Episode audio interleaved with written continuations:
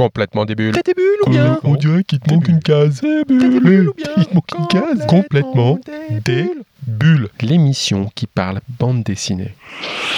La série Boule Bill a été créée par Jean Robat en 1959, il y a 60 ans. Un 40e album va célébrer cet anniversaire. Et depuis quelques tomes déjà, c'est Jean Bastide, le dessinateur de Boule Bill. C'est un honneur mais aussi un challenge pour un jeune artiste de s'approprier les traits d'une série aussi emblématique. Jean Bastide, salut. Salut. Comment on devient dessinateur de Boule et Bill? Ben, dans mon cas, en fait, j'ai été, euh, j'ai été approché par euh, les éditions d'Argo qui cherchaient un repreneur parce que Laurent Véron avait euh, émis le souhait depuis plusieurs années de, de lever le pied, voire de, quitter un petit peu l'aventure. Il avait envie de se consacrer à ses propres séries et, euh, euh, voilà, envie de dessiner autre chose. Donc euh, j'ai été démarché, enfin il y a eu un appel d'offres entre guillemets. J'ai été amené à faire un essai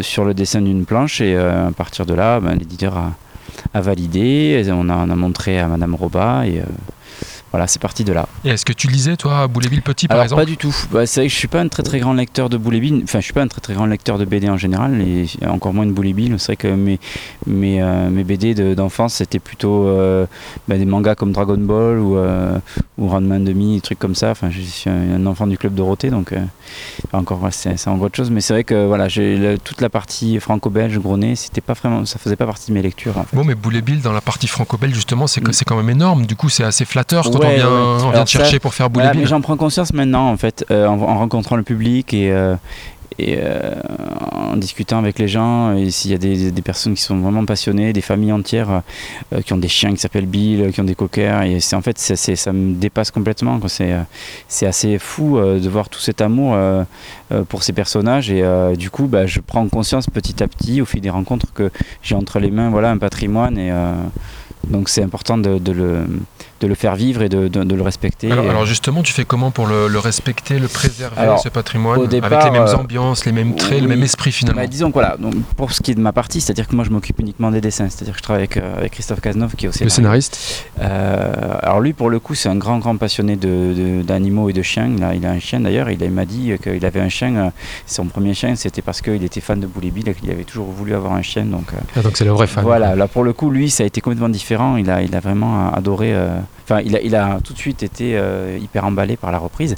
Et euh, moi, de mon côté, c'était plus au départ euh, un questionnement d'un point de vue technique, savoir comment j'allais pouvoir me, me confronter à, à cette œuvre, parce que voilà, c'est quand même un dessin qui, qui donne l'illusion d'être assez simple et simpliste, alors que pas du tout. C'est quand même, euh, il y, a, y a énormément de codes. C'est, euh, je dis souvent, voilà, c'est, enfin, je, je crois que c'est, euh, c'est Conrad qui disait quand il a repris Astérix que il n'y a, rien de plus facile que de louper un brin d'herbe. En fait, tout est codé, tout est, est vraiment verrouillé et, et, doit, doit être solide. Donc voilà, au départ, les, les problématiques ont été plus d'ordre technique et petit à petit, Et là, comment tu fais? Ça veut dire tu, Voilà. tu travailles, tu on- on m'a- On t'entraînes? m'a fourni des, des planches de, de bon pas des originaux, mais des, scans euh, de bonne définition, et puis euh, en comparant petit à petit, en fonctionnant, euh, voilà, avec toujours des pages à côté, on, on essaye toujours de, de s'améliorer en essayant de comparer point par point, qu'est-ce qui voilà, qu'est-ce qu'on retrouve pas encore dans le dessin, qu'est-ce qui manque euh, dans- comme, euh, comme euh, façon de faire cette- telle ou telle chose, et puis petit à petit, voilà. On, Et là maintenant, tu sens que tu as tout ça en main ou Oui, ça- mais ça progresse en fait d'album en album. Il y a des progressions. On essaie de se mettre aussi des, des petits défis. Moi, je- voilà, chaque chaque album, j'avais une, une envie particulière. Le premier, c'était vraiment d'arriver petit à petit à maîtriser un petit peu les personnages principaux. Ensuite, ça a été plutôt autour des parents. Maintenant, voilà, je j'essaye voilà d'être un petit peu plus sur les personnages secondaires. et ce qui se passe, c'est que voilà, Christophe, à chaque euh, chaque début d'album, euh, il me pose des questions. Il me dit qu'est-ce que tu aimerais qu'on aborde comme thème? Et, euh, et à partir de là, voilà, on commence à dégrossir un petit peu des thématiques. Quand on est fan de Boule et Bill, les titres justement, on adore quoi. hein. Euh, moi par exemple, je me rappelle de Bulle et ma boule euh, ou des choses comme ça. C'est lequel toi ton titre préféré de, dans les albums de Boule et Bill? Alors, je les ai relus évidemment tous quand j'ai quand j'ai commencé à travailler dessus. Moi, enfin, j'ai une approche particulière, c'est-à-dire que je l'ai pris de façon plus professionnelle. J'ai moins l'affect, comme je disais, comme je n'étais pas forcément mes, mes lectures de, de, de gamin. Donc moi, je l'ai repris vraiment comme comme un matériau de départ en termes de travail. Donc moi, mes, albums préférés, euh, euh, il y, y a certains albums au début de sa carrière euh, que je trouvais formidables parce qu'il y avait un style vraiment vraiment personnel. Et après, je trouve qu'il est petit à petit, il s'est fondu un petit peu. Ils se sont tous un petit peu influencés les uns les autres. Quand je parle de d'eux, je dis Franquin, euh, Payot, ces, c'était des amis, ils, travaillaient ensemble souvent et ils se sont un peu tous influencés les uns les autres. on, sent l'influence de Franquin dans le travail de, Roba petit à petit, dans les, dans les nez des personnages, on sent que ça a évolué dans ce sens-là. Et euh, donc il y a plusieurs périodes pour moi qui sont très intéressantes dans le travail de Roba. Et en fait, j'ai pas vraiment d'album particulier, c'est juste, euh, moi d'un point de vue graphique, voilà, c'est un album qui me séduisent plus parce que voilà, ça me touche plus. Et puis voilà, il faut savoir aussi qu'un dessinateur, euh, bah, c'est un être humain, donc euh, bah, il y a toujours un moment dans sa vie où il est au top et il est en pleine possession de ses moyens, il est, il est, euh, hyper dispo dans son travail, il a sa main qui est vraiment bien éduquée, il, arrive à, être vraiment épanoui techniquement, donc c'est là qu'en général il produit les plus beaux dessins. Et euh, donc voilà, moi en général c'est plutôt d'un point de vue du dessin que j'ai un jugement sur, euh, sur ça. Alors Jean, j'imagine qu'on te parle beaucoup de Boulet Bill, mais, mais toi tu fais plein d'autres choses, et surtout en, tant que coloriste, j'ai vu. Oui, j'ai travaillé comme coloriste pour pas mal de, dessinateurs. Sur des sacrées séries d'ailleurs. Bah oui, il y a Katanga, Elric, mm. euh, La Guerre des Cendres, ça aussi c'est un bel héritage. C'est moi qui dessinais aussi du coup. T'as dessiné aussi, ça aussi c'est un super héritage, une super série. Du coup voilà, ça fait partie des, des autres... des autres... comment dirais-je de mes autres centres euh, d'intérêt. Euh, en fait, j'aime bien dessiner un peu tout. En fait, je suis pas forcément cantonné à un certain style et euh, j'aime bien la couleur aussi. Même si pour moi la couleur c'est quand même quelque chose d'assez secondaire. Enfin, c'est un autre métier quoi. Alors parle-nous un peu de ce métier. ça ben, veut dire quoi faire la couleur d'une C'est intéressant parce que c'est à, un certain moment de ma carrière, j'ai eu un petit creux de vague au niveau de, ma carrière de dessinateur et du coup pour pour ben, pour avoir un salaire à la fin du mois, il a fallu que je trouve des solutions et le fait de faire de la couleur, ça en était une parce que c'est, euh, c'est, euh, ça me permettait voilà, de, bah, d'avoir du boulot tout simplement. Donc c'est un métier, euh, il faut en parler parce qu'on n'en parle pas assez. C'est un métier qui est quand même assez déprécié dans le milieu et, et, c'est, c'est navrant parce que c'est, pour moi c'est, essentiel, une bonne mise en couleur. je veux dire, ça, on, peut, on peut voir un album extrêmement bien dessiné se faire flinguer avec une mauvaise couleur. donc, ça se passe comment de mettre en couleur un album? C'est la dernière étape? C'est, la dernière étape, je pense. Mais euh, ça dépend beaucoup des, collaborations. Il y a énormément de collaborations différentes. Mais enfin, moi, je, si on, reprend l'exemple avec, avec Atanga, par exemple, avec, Sylvain Vallée, euh, c'est. Euh, un échange, c'est une confiance mutuelle et c'est un respect d'artiste à artiste en fait. Et je pense que ça peut fonctionner que comme ça. En général, quand il commence à y avoir des guerres d'ego ou des choses qui sont un peu malsaines, ça peut pas fonctionner.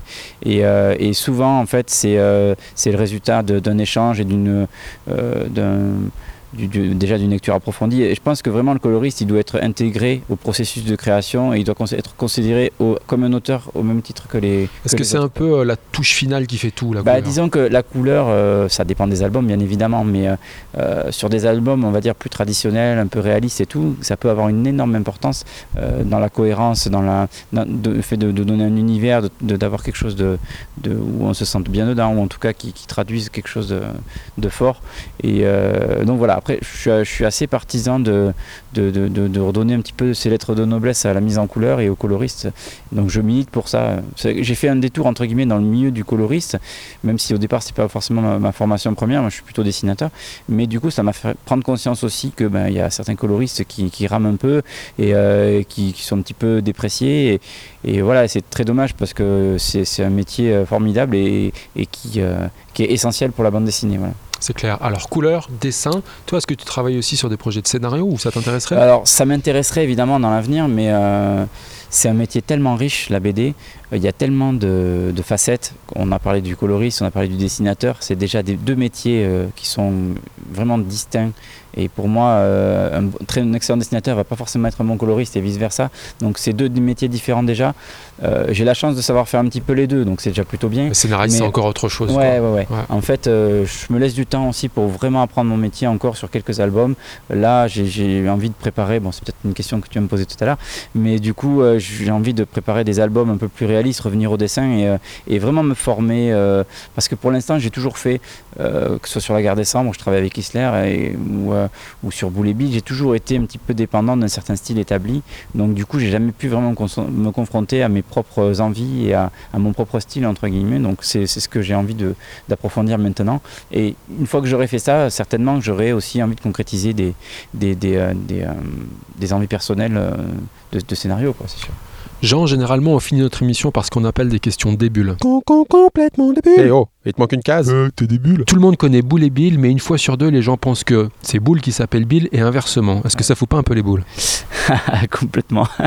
Non, mais moi aussi, le- au début, à chaque fois, je, je me plantais une fois sur deux. Mais du coup, euh, il n'y a pas de moyen mémotechnique. Quoi. C'est, euh, Alors, il paraît que Bill Clinton a un chien qui s'appelle Boule. Sais-tu si c'est vrai?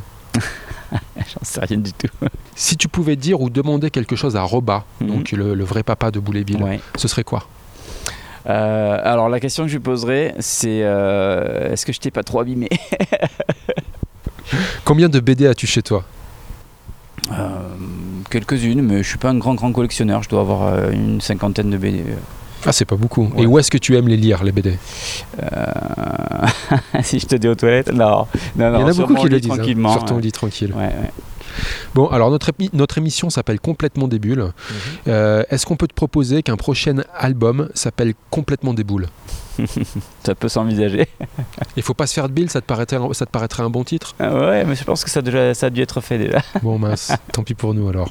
Jean, c'était un plaisir, merci, à bientôt. Bah, C'était un plaisir aussi, partagé. À bientôt. Et pour finir, la sélection de quelques albums que nous vous conseillons si vous souhaitiez vous caler une petite bande dessinée tout prochainement. On commence avec Le Dernier Atlas, un mélange entre polar, uchronie et fantastique. L'histoire se déroule de nos jours et commence dans la pègre nantaise où des caïds de la région montent les échelons mafieux après avoir mis en place un business de machine à sous dans les cafés. Côté uchronie, on se rend compte dans ce premier tome que l'histoire d'après-guerre est un peu revisitée. La France a fait usage d'immenses robots pour aider sa reconstruction. Ces robots étaient construits à Saint-Nazaire et s'appelaient les Atlas. Mais voilà, l'un d'entre eux a causé un accident nucléaire en Algérie, ce qui n'a semblerait-il pas arrangé les relations dans la région. Pour la partie fantastique, eh bien il se passe des choses paranormales, justement dans la zone de l'incident nucléaire. Et les signes sont de plus en plus inquiétants.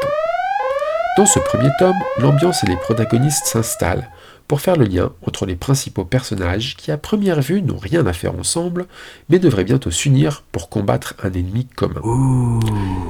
La série est prévue en trois tomes de 200 pages chacun, et cinq auteurs différents ont travaillé sur le dernier atlas. C'est aux éditions d'Argo.